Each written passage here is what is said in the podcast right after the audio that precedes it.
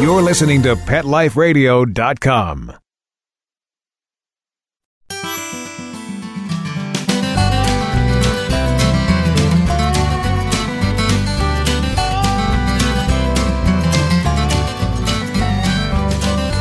Welcome to Pet Life Radio's On the Road with Mac and Molly. Thanks for tuning us in. I'm your host, Donna Haleson, and in this episode, our focus will be on the Pawsitive Partners Prison Program, which is operated under the umbrella of Monty's Home, a North Carolina based organization that was inspired into being by the love and generous spirit of Monty, a dearly loved therapy dog who brought sunshine into the lives of many. This precious golden retriever spent hours each week visiting nursing homes and hospitals in southeastern North Carolina, and his remarkable ability to induce joy in human hearts eventually brought him to the attention of the nation.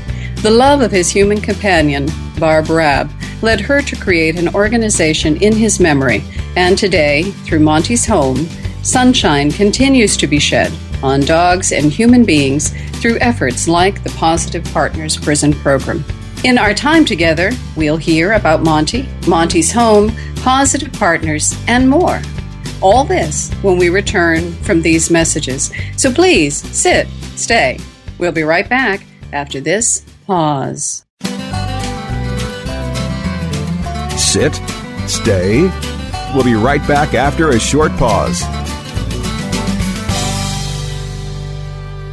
Hi, this is Tim Link, animal communicator and pet expert, and host of Animal Writes on Pet Life Radio. Have you ever wanted to know what your pet is really thinking? Do you want to find out if they truly understand what you're trying to tell them? Ever wish you could build a better understanding and closer relationship with your pet? Well, now you can. Learning to communicate with animals is a four part on demand workshop. In the workshop, you'll learn the essential techniques that are necessary to communicate with animals, including what is animal communication, breathing correctly to achieve the perfect state to communicate with your animals at a deeper level, using guided meditation exercises and method to communicate with animals, and how to send and receive information from your animals. So, if you're wanting to learn how to communicate and connect with your animals at a deeper level, visit petliferadio.com forward slash workshop and purchase and download Learning to Communicate with Animals. You'll be glad you did.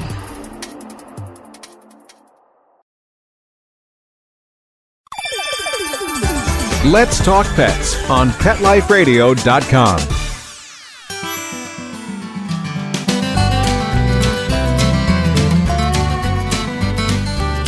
We're back, and this is your host, Donna Haleson. You're listening to Pet Life Radio's On the Road with Mac and Molly. Joining us now is Barb Rabb, founder and president of Monty's Home.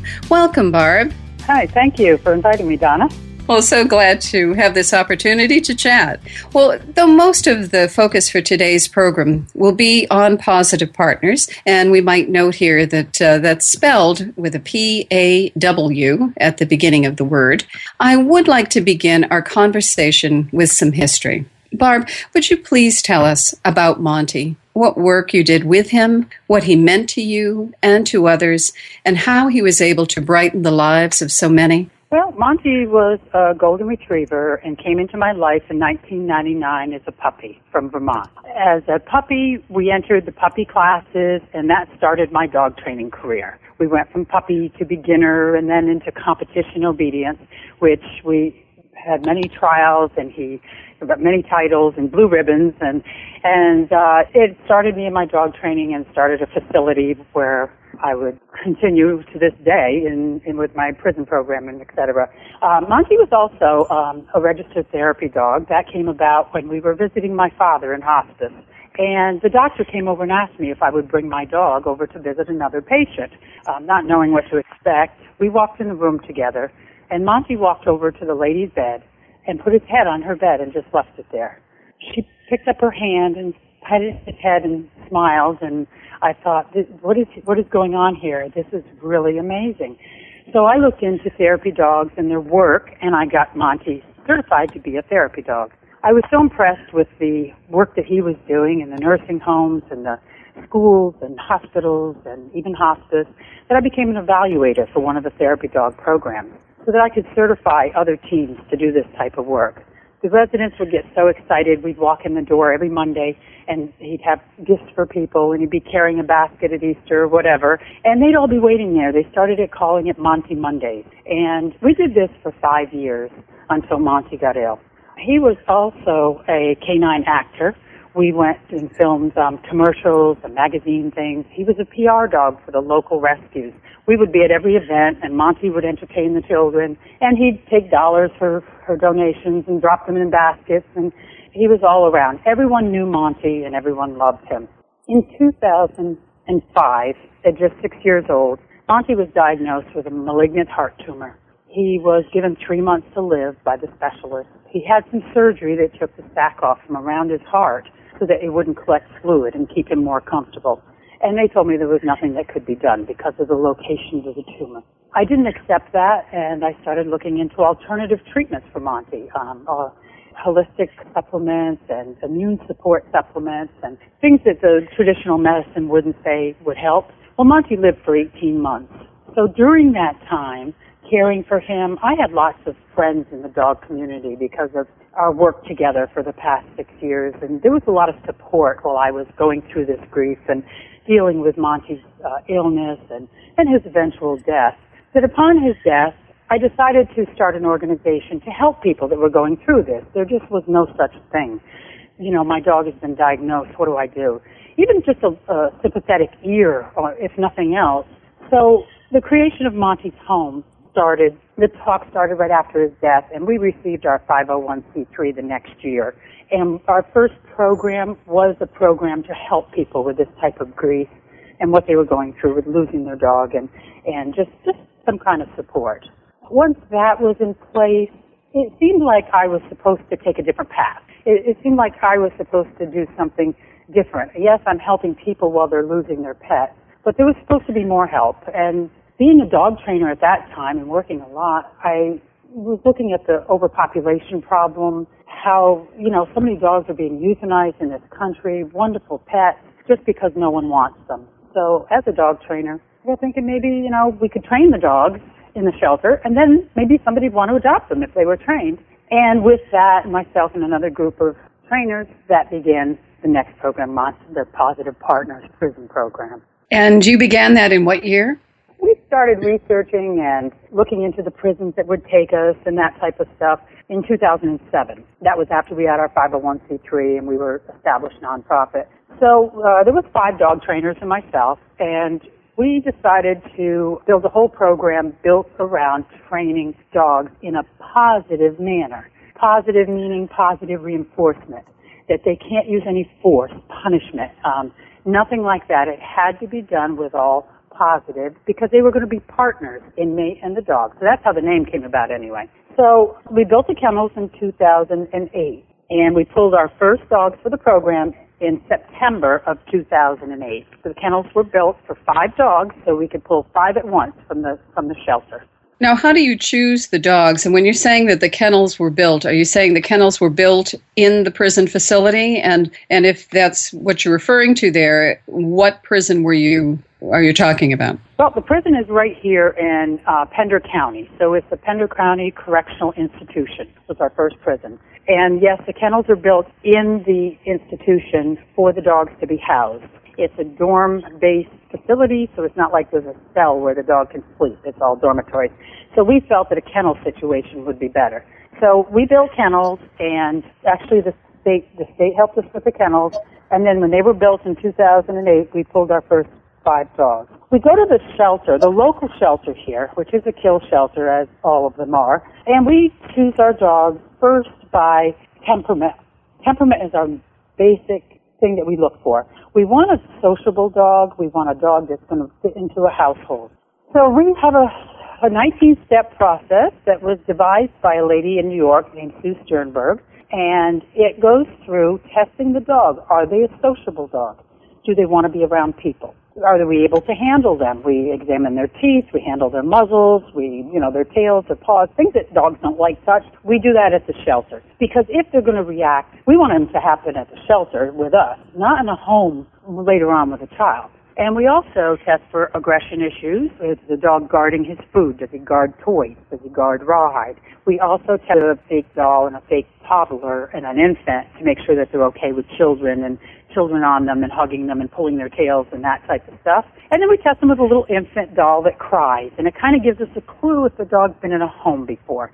If they react to the baby crying, you kind of figure they must have been in a home at some point in their lives. Because most of the shelter dogs out here in the rural is just strays. They pick them up running loose and, you know, you have no history whatsoever. So we do this testing to make sure we have a nice sociable dog we try to get, we don't look at the looks of the dog. You know, if it's a real cute little Benji dog, somebody's going to walk in and adopt that. We look for the dogs that most people won't want. Black dogs, number one. People will walk right by a black dog most of the time. And hound dogs. We're, we're out in, like say, rural Pender County, and hunt, dogs are used for hunting and a lot of times they stray off or if they don't hunt the way the hunters want them to, they just let them go. So a lot of hound dogs and black dogs we, we try to pick out if the temperament is correct. And that's, that's mm-hmm. basically how we pick the dogs. And like I said, we take five at a time and our five dogs, we, when we name them, they have a theme. Like we've had everything from the Wizard of Oz with Dorothy and Toto to the last one of the groups in Christmas was Santa's reindeer. So we had Donner and Blitzen and Comet and Cupid. And so it kind of makes it a little bit more fun at the shelter when we have to leave with only five dogs. One thing I wanted to go back to, you mentioned that you are pulling the dogs from kill shelters. Mm-hmm. Do you have any statistics on the percentage of dogs that enter shelters in North Carolina that are placed in homes and uh, what percentage are euthanized? Well, I don't have North Carolina's percentage. I know the county that I just spoke in a little while ago, their dog population was over 50% was euthanized. In one kennel, one county in North Carolina, the kill rate is 99%. 99% of the animals that come through there are euthanized. What really struck me here is that you're talking essentially about saving the lives of dogs that could be on the verge of destruction. And then you're placing them with individuals in prison who also, in their own way or in their own individual ways, need to be saved. Yes? Yeah, absolutely. Absolutely. Mm-hmm. And to talk about the prison, you know, when I talk about doing this, most people have a, a negative attitude about inmates. Well, they're, they're axe murderers or they're, you know, serial killers or whatever. And my perception was the same thing. But once I got into this program and really started working in there and working with the inmates for years and years and years, and some of them were the same inmate for years and years. And some of them are just, they were boys that were drinking and driving or they got into a fight or just one of the things that young boys do and the bad luck of it was somebody got killed. And and they're just wonderful nurturing men that that take care of these dogs and bond with them and help them recover like they are recovering as well. And the dogs help them. We've had many many inmates that have said how this this program has changed their lives we've had felons that are in there that will not transfer out of the prison because they want to stay in the program, even though they can go to a lower security with more rights and freedoms, they stay in this facility so they can stay in the dog program, which it mm-hmm. amazed me. It really did. Now, is Pender County, is that a maximum or a minimum security prison? In North Carolina, you have minimum, medium, and maximum. Mm-hmm. So this is a medium security facility. There are inmates in there for life and then some have transferred for maximum. This would be their next step down, but it's definitely they're felons. Well, now, how are the inmates selected for this, and how are they screened and trained for participation in the program? Well, the inmates in the beginning, I was involved in the selection of the uh, all the inmates. Then we have the um, they have to have a seventh grade education, which some don't qualify for. Uh, they have to be in they have no rape or animal abuse in their background and they have to be in physically fit to handle the dogs, and they also must be infraction free for six months to even be mm-hmm. eligible mm-hmm. to become a dog trainer. Infraction free is anything from just having a cigarette to be caught in the wrong place at the wrong time. So they really have to be straight on the line to get into this program in the beginning.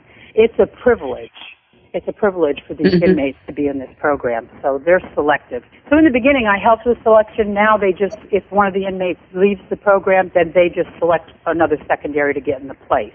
We have five primaries that are assigned to the five dogs, and this is the way that most prison programs work, that you're assigned a dog. And then we have two secondaries that, that are helping clean the kennels and helping if one of the inmates can't make it to class or take care of their dog or whatever. So there's seven inmates assigned to the five dogs. And now, do you have a competition for this? I mean, are there, do you have people who are waiting in the wings to be able to participate? When the job becomes available, they post it like any other job within the prison. The inmates, mm-hmm. this is considered a job for them. And it's like the work right. uh, when they work on the roads and that type of stuff, or gardening or cooking or whatever. This is one of the jobs.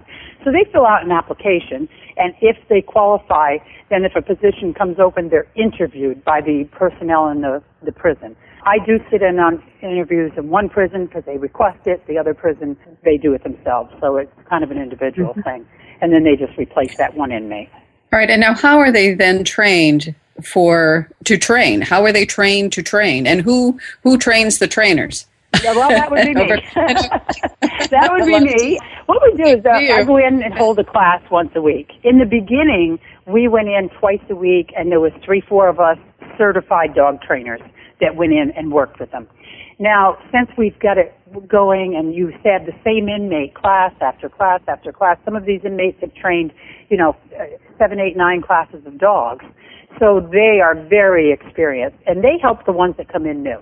So they kind of help the new guys, so they kind of train them, and then we just go in and oversee the class basically once a week to make sure that everything's going like it should. And I have volunteers that are apprentice trainers. They come in, they watch the classes, and then if I can't be there, they hold the class. But basically, which is a, a wonderful thing that happens over there, is the inmates start working together as a team. And you don't see that in too many things in a prison. They help each other, they share their supplies, they share their treats. If one of the dogs is sick, they share the, the care of it.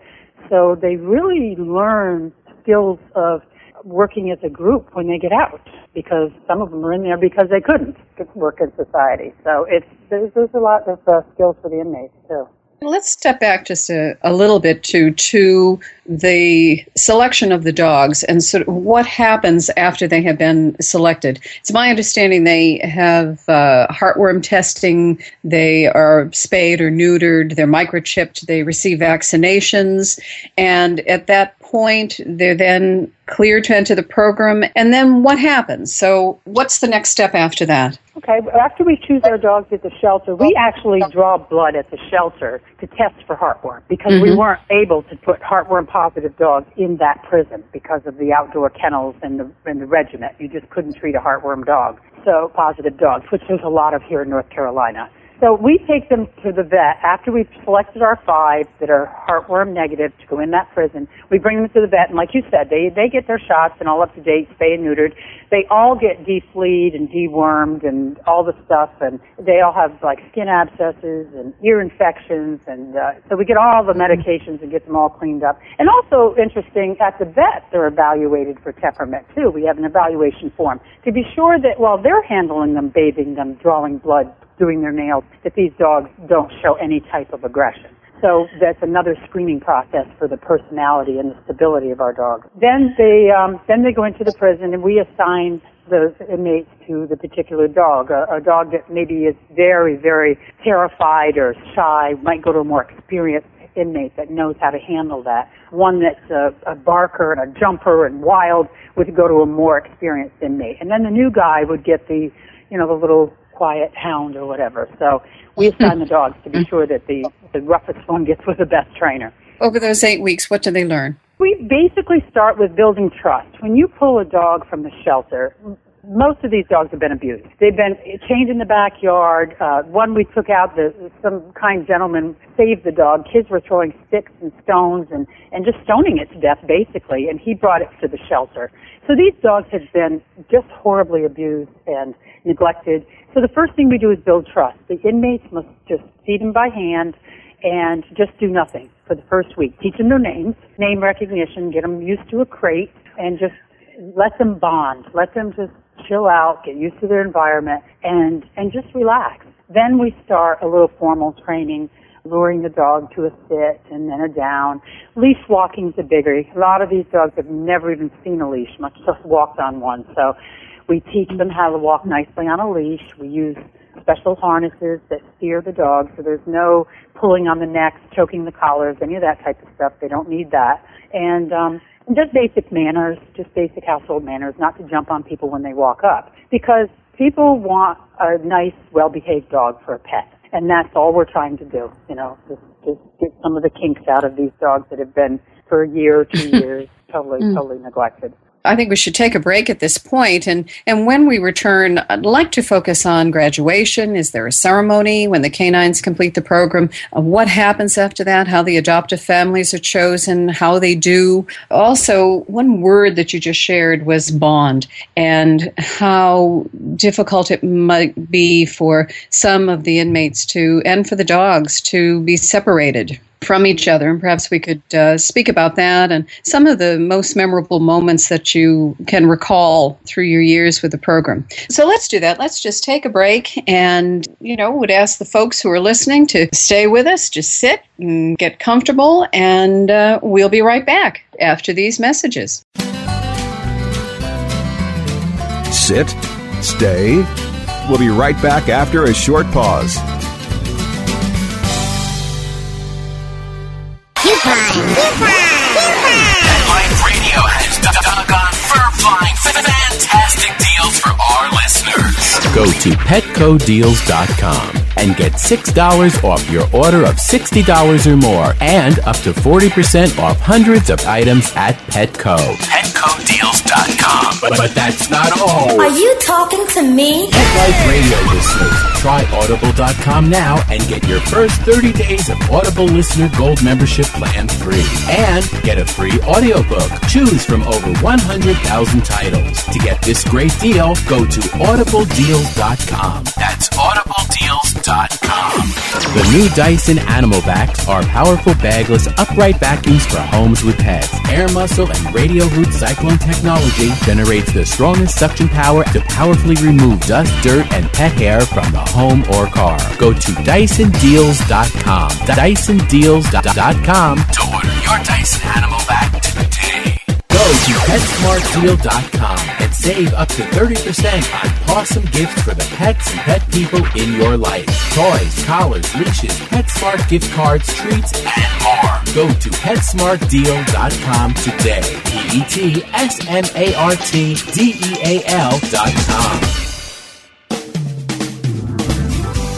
Hi, this is Marcy Davis and my service dog Whistle, and we're your hosts of Working Like Dogs on Pet Life Radio. Working Like Dogs is the show where you can learn everything you ever wanted to know about working animals or working dogs. Whether you're a member of a working dog team or you've just seen a working dog or animal out at the mall or the grocery store and you're curious about how these amazing animals work with their human partners, then Working Like Dogs is the show for you. Join us for the inside scoop at Working Like Dogs on PetLifeRadio.com.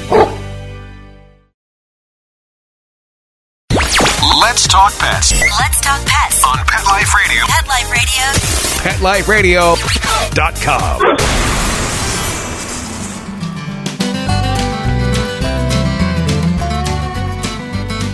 We're back, and you're listening to Pet Life Radio's On the Road with Mac and Molly. This is your host, Donna Haleson, and we're chatting today with Barb Rabb, founder and president of Monty's Home. So, Barb, as we said just before the break, it would be wonderful to hear what happens after graduation, at graduation, if there is a, a ceremony that marks the dog's successful completion of the program. Yes, we have a graduation ceremony. Um, at the end of the eight-week training, what we do for a final exam, if you will, for the inmates, is an AKC sport called rally. And what it is, you put a sign there, and the sign tells you to sit and uh, walk around your dog. Then the next sign might say, you know, spiral through some cones. And it's an AKC sport that's a lot of fun. So our, our final exam is for the inmates to work with their dogs through this, this run. And we get to the point, these dogs are trained so well, the inmates are off leash doing this run and getting perfect mm-hmm. scores. It just amazes me in eight weeks that they can do what mm-hmm. most people can't do in eight months. So that final exam, we have that and we have their scores. So graduation, we actually have at the prison, we invite the families that have adopted these dogs to come to the graduation. The ceremony's small. We have a couple uh, officials, you know, talk a little bit and stuff, and then and then we actually let the um, we play pomp and circumstance, and the the dogs wear caps and gowns, by the way. Um, so it's really cute to see the dogs in their little Mhm. their little motorboards with the tassels hanging down in front of their eyes. so anyway, um, the, the families go right up on the stage and shake the, the inmate's hand and take the leash the inmate that has trained their dog for eight weeks. It's really Mm. quite emotional, but the inmates, you can see the sense of satisfaction that they've taken this dog from skin and bones and horrible physical condition and no coat, some of them. A lot of dogs have the mange, and in eight weeks have transformed them into someone's family companion.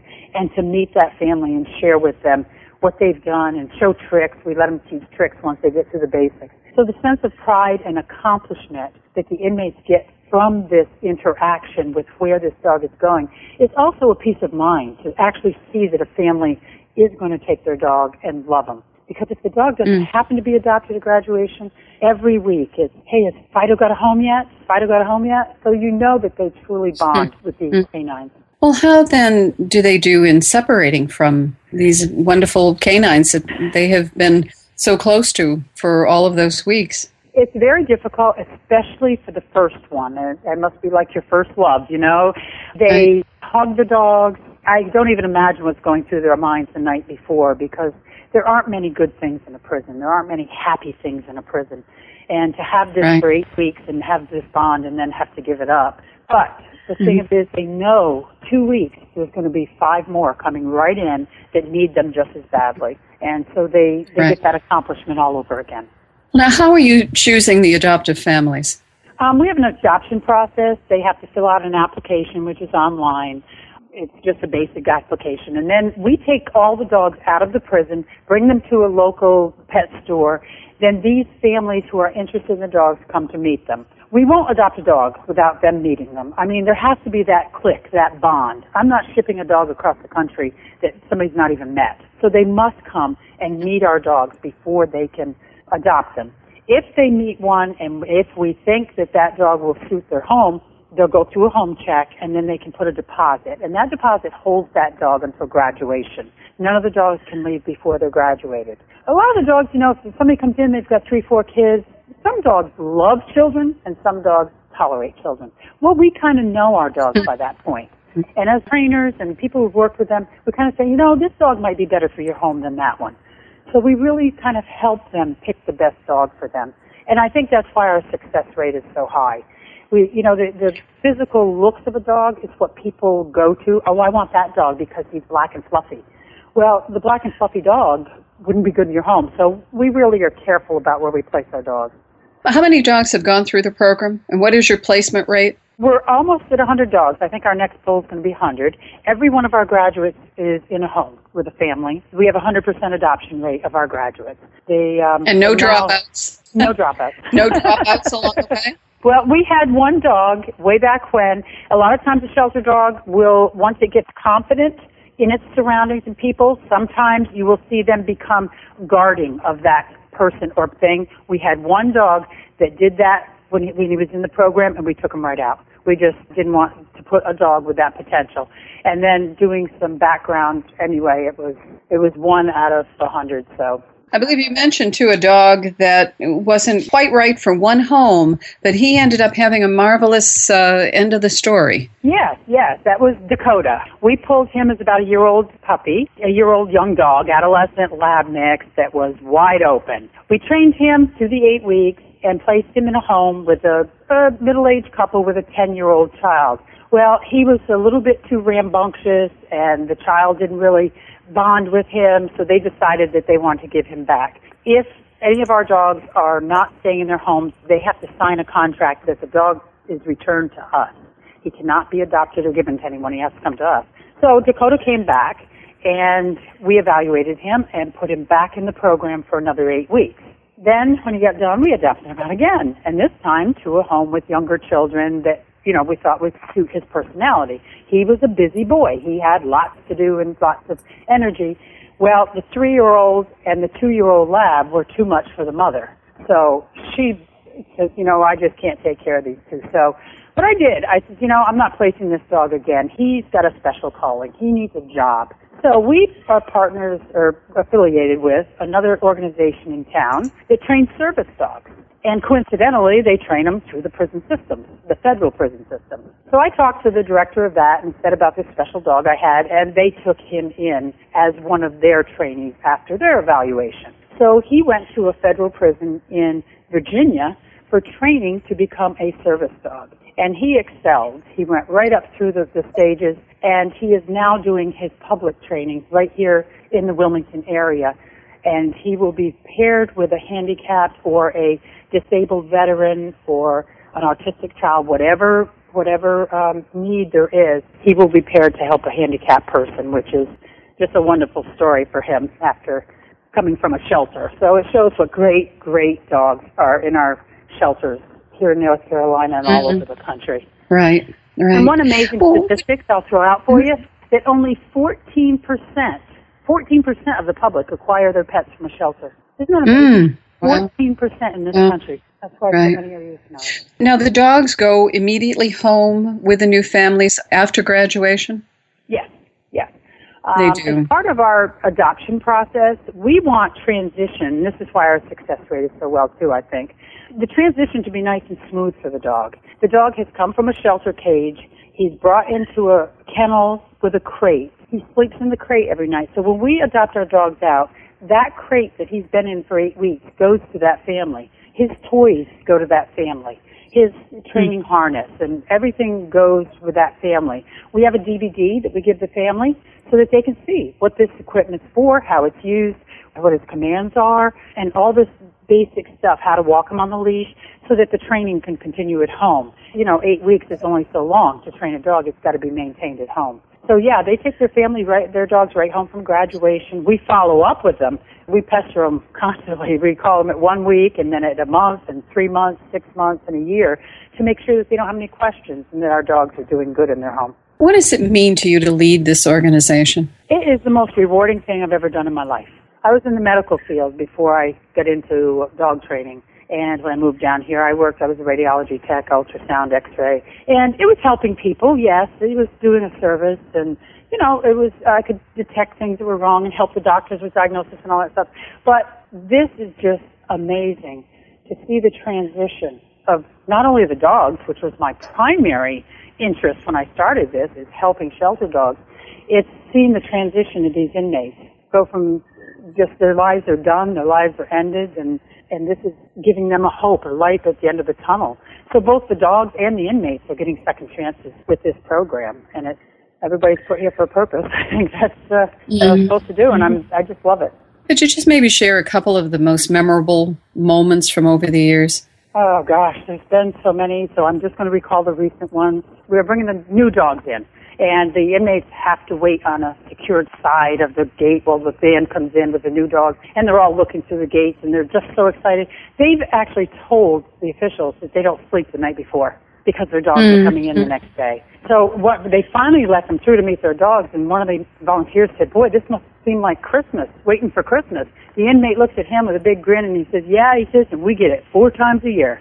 Because we bring in four dogs, and it's just Right. you know it's these kids. I call them kids because a lot of them are only in their twenties, and you know they just love love their dogs in this program. You know, one of them just this past week he he says, uh, you know, he was so proud of his dog and what he did, and you know, I know that this young boy is never going to see outside of those walls again, and yet he can go in there with a smile and say, look, I got Fido to do this. Watch him do this, and he's so just it just breathes life into a a very dark place. Who wouldn't be, uh, you know, rewarded by that?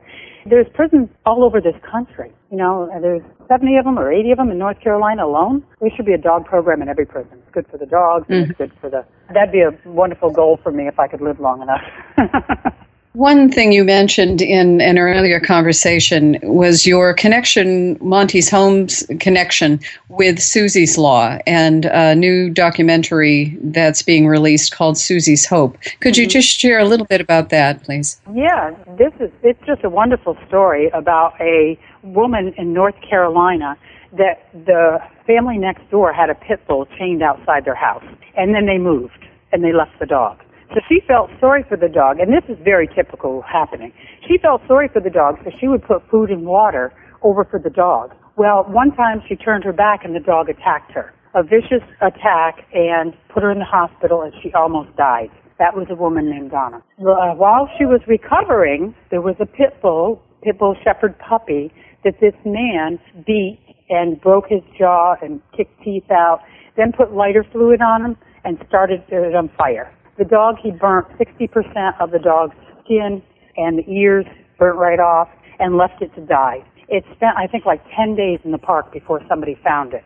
Well, during the, this woman heard about the dog and adopted that dog and the two of them together healed from their attacks.